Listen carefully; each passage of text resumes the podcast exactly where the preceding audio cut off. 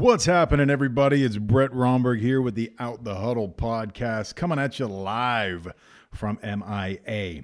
I want to get into this North Carolina game, but first things first, holy smokes, did we just dodge an absolute catastrophic nightmare last week? I, want to give giant prayers up for the people of the North Bahamas, the Abacos, um, Grand Bahama. I, I, as a person who frequented who frequents the Bahamas, who who, who definitely vacations over there. My God, man, seeing the devastation that happened in the, in the news coverage, the round the clock news coverage as well, it's just been it's just been a decimated area. So first things first, I definitely want to make sure that that people out there, if they can, if they do have anything that they could possibly donate, doesn't need to be monetarily. It could be some leftover clothes, baby clothes. These people have been just gutted from everything that they possibly own. Like we're talking 13,000 homes, 60,000 people have just been turned right upside down, unfortunately, and that thing just marinated for 24 hours over the Bahamas. I, we dodged a bullet, ladies and gentlemen, like we really did. So anything, anything that you guys can possibly do, uh, or or or donate. I know there's plenty of places all over town that are taking in donations to try to get them on over there by Friday. Uh, these people again are with even out running. They they don't even have drinkable water. Um, and I know you're going to tell me I know Flint, Michigan doesn't have drinkable water either. So why aren't we helping Flint, Michigan? But still, this is something that the people of Miami, like literally, I don't know how the way you felt on Saturday morning when you got that forecast because if you were like me uh, I'm sure you were. The, the hurry up and wait panic situation of getting water. There was no water on the shelves. There was nothing, man. Nothing. I was trying to go get baby water for my baby, and there was no baby water around town. So uh, thank God, thank God I was a little bit more uh, ahead of the game when I went out and did a little shopping, got a bunch of water, got a few canned goods, that kind of thing. Because if you waited until the Friday or the Saturday, there was nothing on the shelves. So um, but the news that I got on Saturday morning, that 5 a.m. hurricane report that told us that we were going to be safe, uh, might just get a little bit of wind, that made all the difference in the world for me. The panic, the stress levels, all that other stuff kind of uh, dissipated for me in, in, in my world, dealing with three kids and the wife and contemplating on going to Canada for God's sakes.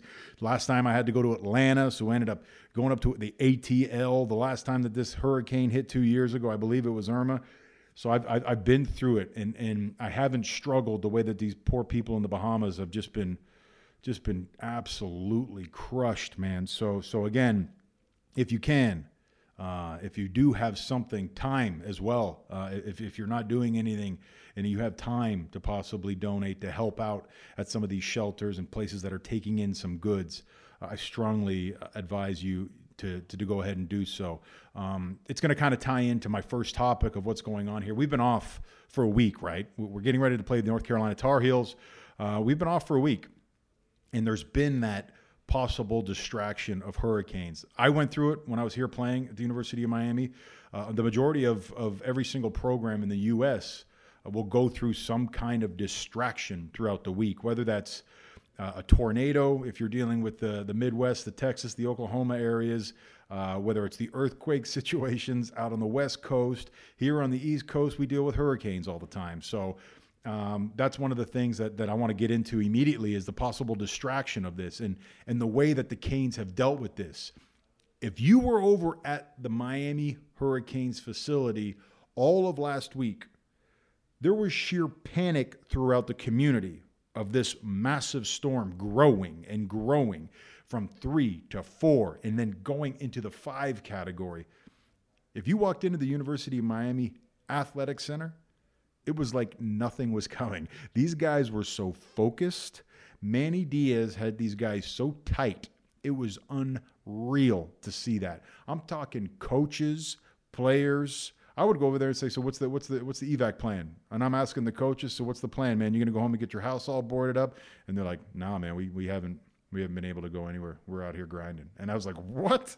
Are you kidding me, man? Manny the Stone Cold Killer, bro. That's like that's like Nick Saban. I'll never forget this story when when Nick Saban took over as the Miami Dolphins head coach, and the hurricane hit down here. I believe it was Katrina, if I'm not mistaken, and uh, it came through, ripped through South Florida.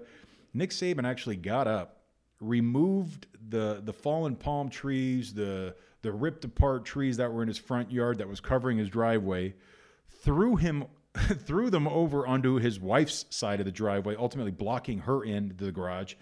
And he gets in his car and heads on over to the facility and starts just straight up cold calling everybody. Coaches, players, what the hell are you guys doing? Where are you at? We got full power over here at the facility, man. Time to get in here and practice. Like just just relentless, nonstop. I don't give a shit about your family's well-being. I don't care if your family is okay and safe. Just get your ass in over here because we got a game to play. I felt like it was Waterboy standing at the at the bottom of the hospital when he was up there looking at Mama talking about, "We got a game to win on Saturday." You know, shout out, I'm telling you, man. Manny Diaz really he blew my mind with with with the stone cold I've been through this before mentality, and this thing ain't coming. Clearly, clearly, you probably have some kind of hookup. And what I mean by that is you either got some bigwig up at FPL, you got somebody in the Navy or the Marines making a phone call for you, letting you know that this thing ain't coming near you. You know the kind of stuff that the news doesn't really want to tell you? That makes you go ahead and do the crazy panicking. Let me go ahead and buy everything in the world right now. When was the last time I needed a goddamn propane two burner I don't know, never, right? But let me go ahead and buy one because I'm afraid that the world's coming to an end right now. Shout out to those people as well, man. My God. Anywho, so that's what we were dealing with last week at the at the facility. You're dealing with Manny Diaz, keeping these guys cool, calm, and collected. No evac plans. Still get your ass to practice. Make this thing work out, even on a bye week. I'm telling you, bye week time practicing, getting after it. Like there's no love lost during the bye week. Usually you'll try to maybe correct a few things early on and then let these guys go ahead and get back to fundamentals and basics. No, man. It was a grind. I'm talking about no stone unturned kind of grind. So this week we dodged the hurricane, right? We dodged Dorian. But right now it's looking like it's going and creeping up the East Coast heading up into the Carolinas. So Thursday right now, you're looking at a late night, early Friday morning possible affecting Charlotte and the North Carolina area, up the eastern seaboard, the South Carolina area. So hopefully that doesn't affect anything that we need to do as a football team. I know the guys are getting ready to go up there tomorrow afternoon, Friday afternoon, and make sure that they're all set with their hotel and all the other distractions that are happening throughout the week it's weird, man. It's like one of those things where you, you know what's going on in the outside world, but since you live in this cocoon of school and football, school and football, do what you're told, be where you're supposed to be when you're supposed to be there, and just work. That's it.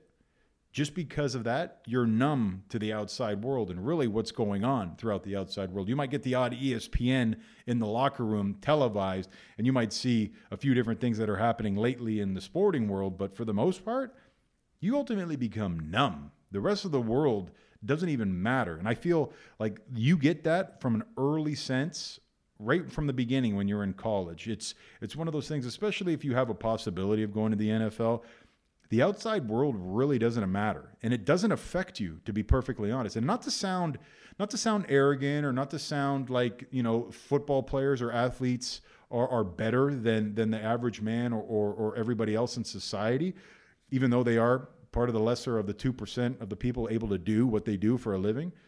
But for real, they live in a fairy tale world. Nothing affects them. Like, if you think about it, now that I'm done playing, retired, family man, like nothing really affected me up until the point where I was like, you know, 33 years old, where I was living in the cocoon of being a professional athlete. The cocoon of a professional athlete, like honestly, your money's deposited in the bank. You have somebody going ahead and handling your finances. You're driving your car and filling up your car, and you have four or five months off a year where all you need to worry about is basically getting your body right and working out. Then the rest of your year is so regimented.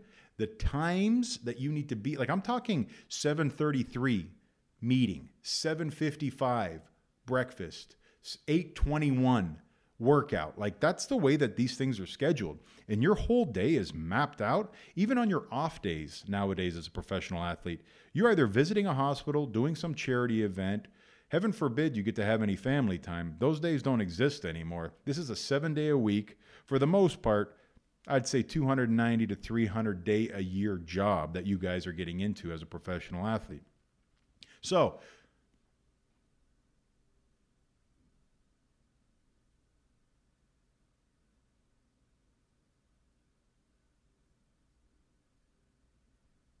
So this whole Hurricane Dorian mumbo jumbo has definitely gotten past us and has gone further north. And the only people right now, which I'm totally okay with, dealing with this possible distraction is the people of North Carolina. And what I mean by that is I'm not I'm not obviously wishing anything bad upon the people of the Carolinas. Of course not. I'm just talking about adding an extra distraction for the Tar Heel football team and the people that are coordinating all of their logistics, the the, the, training staff, uh, everybody chattering around the building of what is our problem, what is our situation going to be? Are we going ahead and board up our houses, our businesses? Do we need to get water? We went through all of this last week. And fortunately for us, it was a bye week.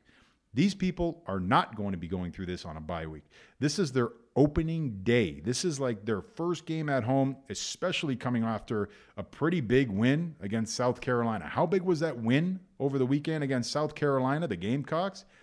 Massive. Reason being is because it's their first head coach, Mack Brown, old school head coach, right? He was there in the past. Mack Brown comes in and breaks a 10 game drought. And what I mean by that is they haven't won against a Power 5 team on opening day in 10 games. And Mack Brown goes in with a true freshman quarterback and does this on opening day.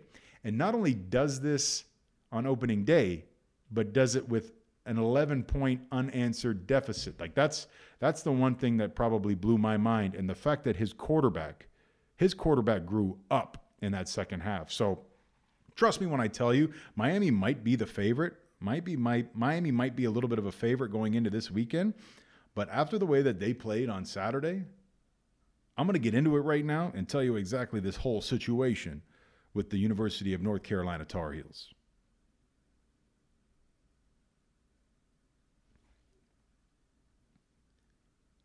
I'm going to start this thing off.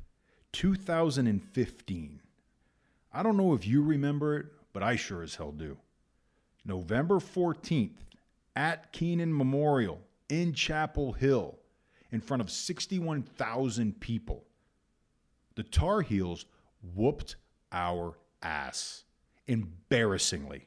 I'm talking 21 points to 59. And the reason why I say 21 is because I'm going to say the Canes name first. Normally you don't do that. But for real, we lost 21 to 59 in front of 61,000 fans. Packed house. Very similar to what's been going on this weekend. Trust me when I tell you, there's no student tickets left over, and all the other seats are basically going to get booked up. This is their opening day coming after an basically an opening day at home after their opening day of the season beating South Carolina. It's going to be a big game for them, man. Big game.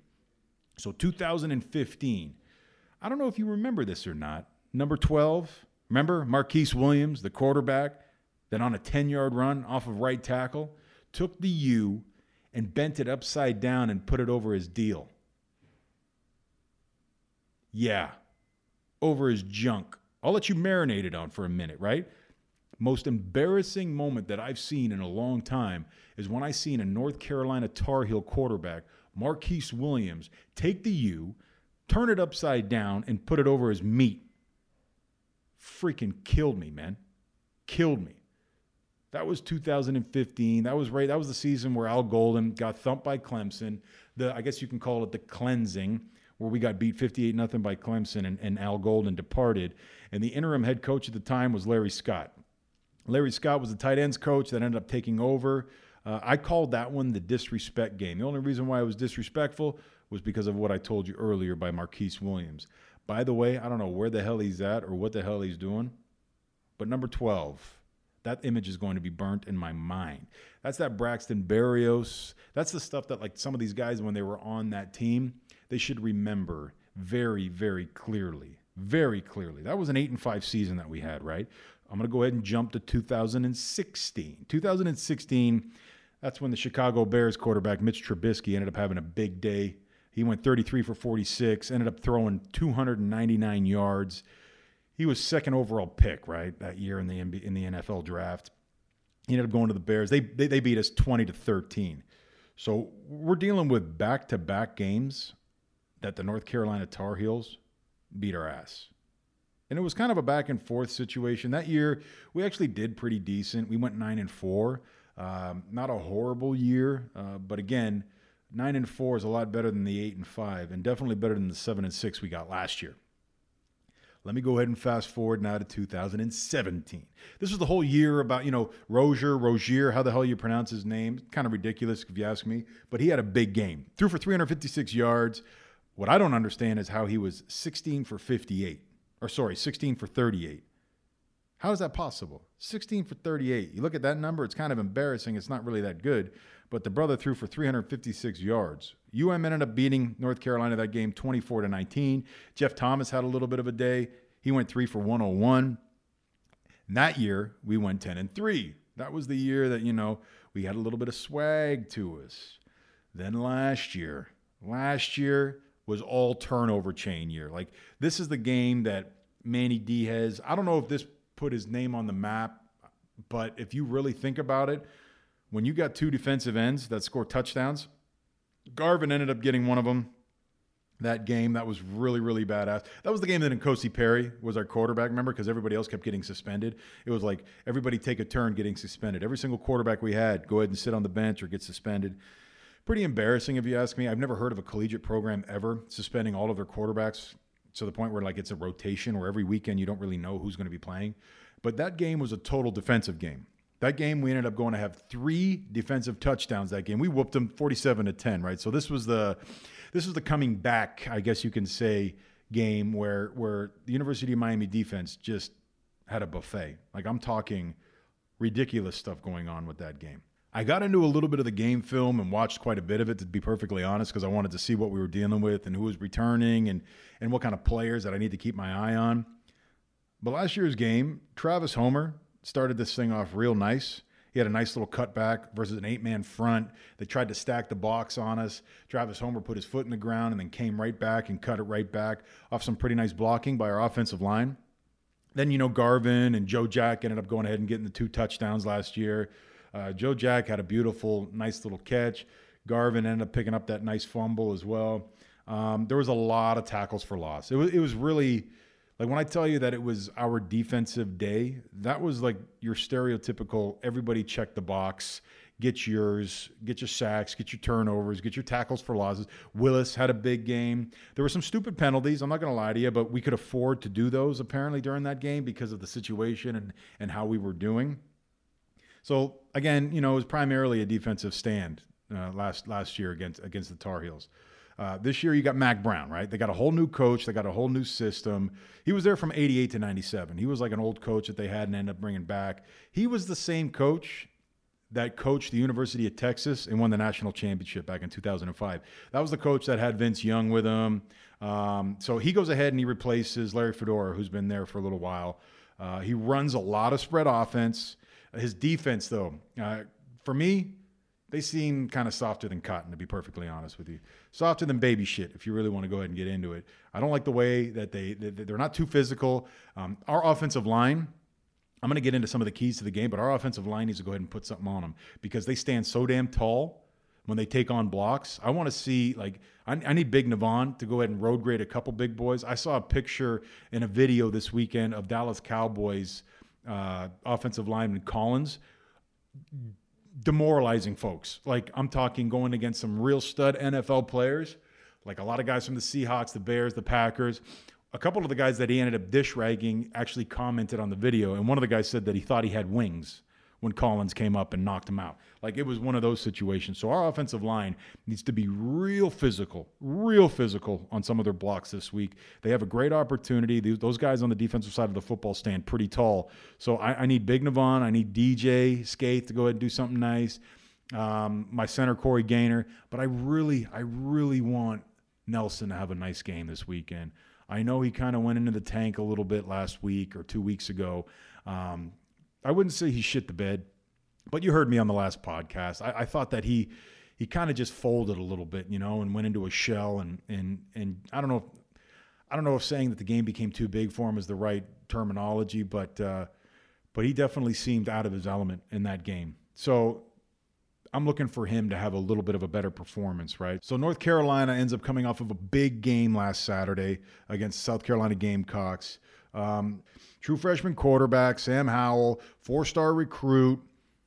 Not so good of a first half, to be perfectly honest. I, I know they commented on it. Um, they were kind of handcuffing him. The color commentator had a, a nice little nice little thing for him that they, they, they handcuffed him a little bit by limiting his plays and his play calling. And then in the second half, you saw a total different player. Even a lot of his running backs had comments about it that he got more comfortable in the huddle. He was able to go ahead and do a lot more in the second half. He went 15 for 24. He threw for 245 yards. He had a couple touchdowns and a fumble when he got laid out, when he got sacked. But here's the two things I want to tell you about. Those two touchdowns, those two touchdowns that came in the second half were monsters. And I'm talking about this is the type of thing that we're going to be looking for Jarren Williams to do. Already ESPN has kind of touted this young man, Sam Howell, as, as the rookie of the ACC.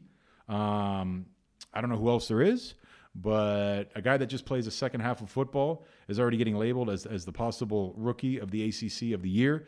Um, Sam Howell had two drives in that game, both seven plays, one for 95 yards and one for 98 yards. That is ball dropping football. Like you're taking your team when they need it, when they're down, you're taking your team both sides, lengths of the field, rallied behind that 11 point deficit. I'm telling you, they changed the outlook of their season with that game. What that did was convinced a lot of these guys on this roster that it's not the same old team. New coach, new quarterback, new system. They're starting to believe, is my guess, and drink a little bit of the Kool Aid. The stuff that you worked for for the last month and a half, you don't know how it's going to lay out. You don't know when the when the real bullets are flying, for lack of a better term, when the real bullets are flying. That's how you get to see. You get to get battle tested, and you get to see what everything you've been working for for the last month and a half. And if you really want to go back into spring ball when they're introducing a lot of Mack Brown stuff, that's when you see it come to fruition. Like right now, the Miami Hurricanes don't know what Dan Enos' offense can do. They really don't know at this point in time. They're still ultimately learning this playbook, and they didn't do anything offensively or anything enough to go ahead and convince me otherwise. They're keeping it pretty simple, and they're not expanding on it. Where, where especially after a loss, these guys still have question marks about what's going on here. And I, they've had a long list of some bad situations right now, much, much more bad situations than there was good going throughout camp and spring ball. So, like, their mentality right now is still not where it needs to be. Whereas, if you look across the field, North Carolina just did something that they haven't done in 10 games against Power Five teams on opening day. Mack Brown makes them believe right now bringing in some of that old school mentality, but obviously keeping up with the times. I'm not pumping them up and I'm not putting them on a pedestal, but if you watch that game, you watch some of their key players, pretty legit, man. Like I'm talking about their backfield. You want to look at their running backs? They got three horses back there, three studs. Mind you, one of them, Carter, number eight, Carter ended up putting us on us last year. Carter ran all over us last year. So now you, with the addition of Carter, you're adding two other guys. You got Antonio Williams and Javonte Williams, number 24 and number 25. It's going to be a three headed horse in that backfield. A lot of fresh legs. So our guys got to be ready. And my guess is they're probably going to try to keep up some real nice tempo because they're going to have a nice revolving door at that running back spot. Trust me, their running backs are going to try to run all over on us because they have in the past. I don't know what's going to change. Even their quarterback last year ran all over us. A lot of that give and go, uh, RPO optioning, all that other stuff. That's what killed us last year. We were covering the the pitch man, we weren't covering the quarterback on some of those instances. So they have to have basically be on the ball to be perfectly honest. Like they need to go ahead and have their responsibility down. So they got their nice little running back core, but they also got a couple good wide receivers as well. One made an acrobatic catch in that game against the Gamecocks. But the one I really believe that they need to go and pay attention to is Dazz Newsome, number five. You're going to hear his name called out quite a bit. That seems to be his favorite target. He came up with one of the big catches of that game when he threaded the needle, which I thought should have been an interception, but it is what it is. They ended up coming out ahead. So they got the new quarterback, right? He's young. You need to create a lot of havoc around him. So on defense, they need to go ahead and wrap up and lay some serious hits because these running backs like to deliver some punishment now when they're running. They're not soft running backs by any means. They like to lower their head and turn into you when they're on the open field. So our safeties got to be ready to go ahead and get these shoulders right. Our linebackers, which I'm not really worried about, need to go ahead and get their shoulders right. This is going to be a very physical running football game. The quarterback, they need to go ahead and light him up create a lot of havoc. Like I said, he coughed one up against when he had a sack last weekend. So I don't know how good he is with holding the football. Very similar to our guy, Jarren. He runs with the football way outside of his hip. You look at that, like when he goes and runs, he doesn't tuck the football and run. It's a very, very, very stressful situation for me when I watch Jarren Williams run with the football. He doesn't protect it.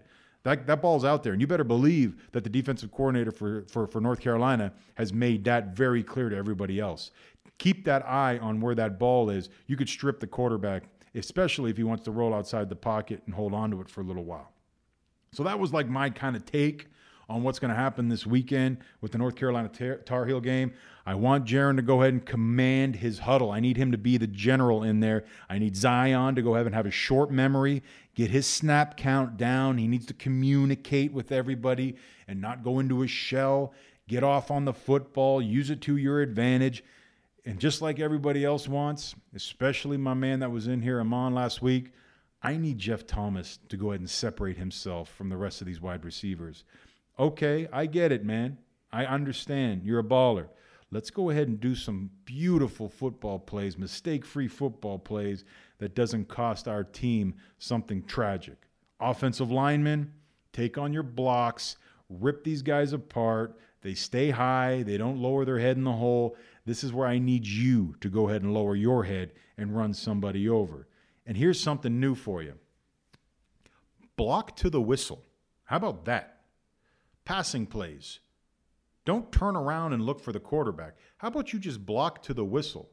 And if one of you sees the ball go over your head, yell ball and turn and run and get downfield and possibly peel one of those defenders off of one of your wide receivers, one of your playmakers.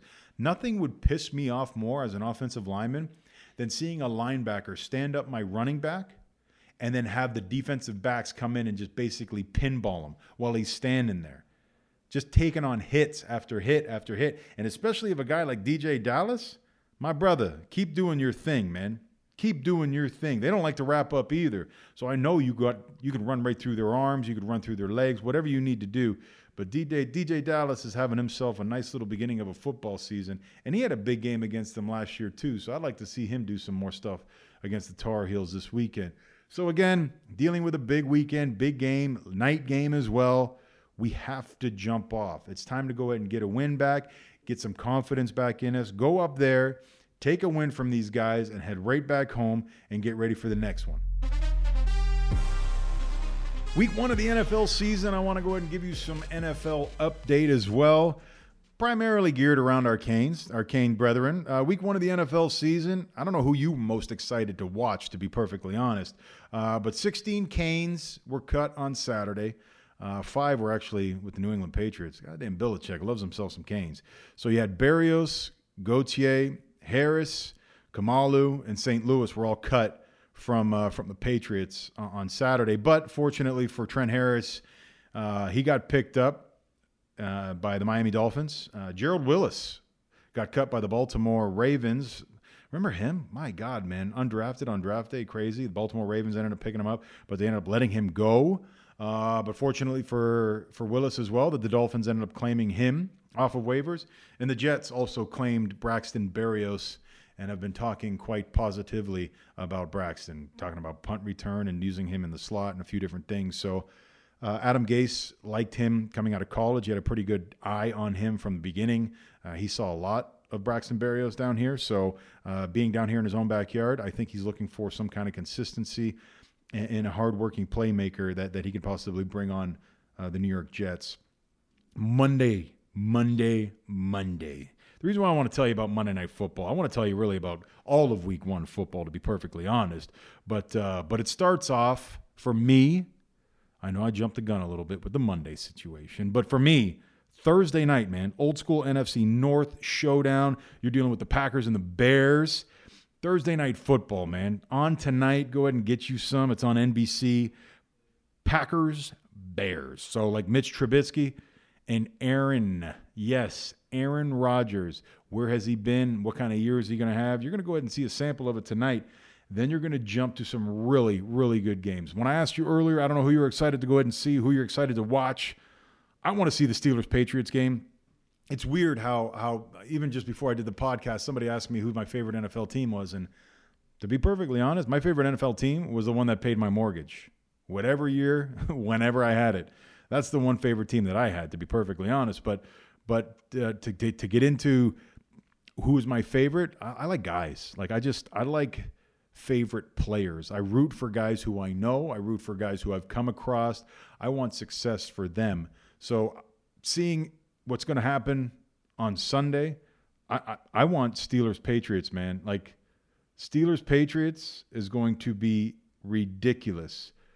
You got that game going on in Foxborough. You got Ben Roethlisberger versus Tom Brady. Ben's 0 4, by the way, when going into Foxborough facing Tom Brady. That's your big Sunday night game. I know I jumped it again with going with an 820 Sunday night game, but like, really? Opening the season, Steelers and Patriots in Foxborough? I'll take that game any day of the week. Plus, you got the Giants versus the Cowboys. So you got you got probably one of the better two running backs in the NFL. You got Barkley going against freshly signed Ezekiel Elliott. My God, $90 million, 50 guaranteed as a running back. That six year deal, breaking the mold. I like it. You're looking at their defensive powerhouse, Aaron Donald. That dude's getting buku amounts of money, 20 something million a year. But Jared Goff breaking the goddamn bank. Six years, 161, 110 guaranteed. And this is something that I just put my thumb on. Jacoby Brissett you might want to go ahead and give a little bit of that money to Andrew Luck. And the reason why I'm saying is because Jacoby Brissett just signed a two year deal for 30 yards. 30 yards meaning $30 million. A two year extension for 30 mil. And guess what? No agent needed. He did the deal on his own, man. And a direct quote from him saying, I don't want someone bullshitting on my behalf. Shout out, man. Jacoby Brissett, two years, extension, $30 million. There was a couple other contracts that went in the other day as well. Jared Goff, holy smokes, man. This guy went from a total bust. I mean, remember when everybody thought this dude was going to be a total bust? Jared Goff. Jared Goff, remember? Sean McVay didn't do anything prior to Sean McVay, and then all of a sudden Sean McVay comes in there, the quarterback whisperer, younger than half the guys on the goddamn team, takes Jared Goff and gets him six years, $161 million. You know how many guaranteed monies that dude's getting? 110 stackaroos, bro. 110 million guaranteed is what Jared Goff's getting for those Rams. I always like getting players and seeing players get a boatload of money because I'm tired of talking about basketball contracts and, and I'm tired of answering the question of does it make you pissed off when you hear how much money a mediocre basketball player is making and it's guaranteed? That discussion is a whole other podcast, to be perfectly honest. But but you're going with Eli Manning, who's 38 years old, going against Dak Prescott. Here's the interesting factor with the Giants and the Cowboys game. That game is going to be in Dallas. That's the 425 game. You're going to see Dak Prescott bomb these fools. And when I tell you that he's going to bomb these fools, the reason being is Dak Prescott has only had five 300 yard games in his three year career. Only five. But hear this Two of those five are versus the G Men. I don't know what it is. It's that maybe that rivalry. You got Zeke back in the backfield now. I don't know if they're going to go ahead and hand him the football if he's ready to handle a 25 carry load of a game. Um, so I'm looking for Dak to have himself a nice little game. I'm going to get him throwing above 300 yards again. Uh, Saquon Barkley, unfortunately, I don't think Eli is going to do anything illustrious as well. He had a pretty decent preseason, but I think they're just going to hand Barkley the rock and they're just going to keep pounding and pounding. So, so if you're looking for games to take a peek at this weekend, uh, I'm going with the starters tonight. You know, you're going to be getting the the, the Green Bay Packers uh, playing at the Bears. Then you're going to go ahead and get the the big games on Sunday for me is going to be the Steelers Patriots, and then uh, and I think I might throw one more game in there. I'll even go with uh, Broncos and Raiders, uh, maybe another one Texans and Saints because I'm a boy JV. I want to see that one as well. So um, Deshaun Watson, uh, Drew Brees, pretty high offensive powers. Broncos versus the Raiders. Eh, I think I'm more excited about seeing what Gruden's got going on, coming off of the off of the hard knock situation. But again, I think the big game for me is your Giants and Cowboys, uh, and and then the one that's going to happen on Sunday night with your your Steelers and Patriots. Shout out to everybody else right now that has been doing something real special. I, I've actually gotten quite a bit of text right now from from a few people that are that are letting me know that they're going to go ahead and, and handle some some donation stuff. If you're looking for places to donate, I know a lot of the marine stores are accepting donations. Uh, I know Tire Group International, Joaquin Gonzalez's uh, tire wholesale company right there in Doral off Northwest uh, 35th Terrace. I believe the address is 7500 Northwest 35th Terrace. Their warehouse is accepting a lot of goods as well because they do a lot of business in the Bahamas. So if you're looking to drop and donate and do that type of thing, you just don't know how it's going to get over there don't worry, there's a lot of places, and I'm sure uh, Out the Huddle is going to go ahead and tweet out some different spots and IG out some spots for you to bring some goods and help out, whether it's time or donations, monetarily or, or, or material wise. They could take everything. Like I'm talking baby supplies, diapers, water, um, bed sheets, you name it, they can take it and they could use it, brother. I'm telling it just the more and more aerial footage that comes out, the death toll that keeps climbing. Um, coming up to the second floor window of some of these places in in the Abacos and the Grand Bahamas area is just super super sad. So again, you know, I'm prayers up and and and, and a definite shout out, and I'm thinking about the people of the Bahamas because we've all enjoyed our either boat trip or flight on over to the Bahamas and seeing just how beautiful the white sandy beaches and the aqua waters are. And for a long time now, unfortunately, uh, that that's not going to look like that, and it's going to take them quite a while to build back up, and they're going to need our help. So um, we dodged it, catastrophic event, but but uh, those poor people over there just endured it for 24 hours. So um, unfortunately, that paradise just endured the wrath of Dorian for a day. Uh, so a little bit of a morbid thought ending this podcast, but. But I think the Miami Hurricane season starts this weekend, to be perfectly honest. I think you're not only dealing with an underdog of a six point team up there, a fresh new coach, fresh new quarterback, uh, but you're also dealing with a distraction of a Dorian coming in the day before the game, uh, and these people scathed by uh, by some tropical force winds and and a few other things in the area. Uh, just just another distraction that they need to handle, but uh, but something for our benefit down here that we endured last week. So. This is Brett Romberg with the Out the Huddle podcast. Later.